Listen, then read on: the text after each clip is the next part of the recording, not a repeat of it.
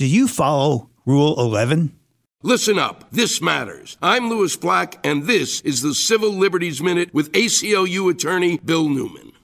A federal district court judge in Michigan has ruled that nine lawyers representing Donald Trump should be sanctioned for filing and litigating a lawsuit that asserted fraud in the 2020 presidential election. Fraud such as voting machines mysteriously being tampered with by a weird set of characters from Venezuela, and ballots being counted twice, and election totals being changed by hand, among other claims. The problem with these claims? There was no evidence to support any of them or any possible legal theory. The problem with the lawyers? They didn't bother to find out whether there was or could be any basis in fact or law for their claims.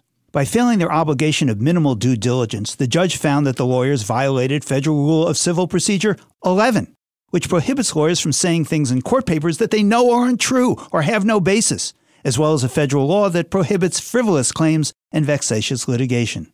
The ruling says that the lawyers will face investigations in their home states and possible disbarment, because while lawyers should zealously represent their clients, they should also act with integrity. And as the judge wrote, this case was never about fraud. It was about undermining people's faith in our democracy and debasing our judicial process to do so.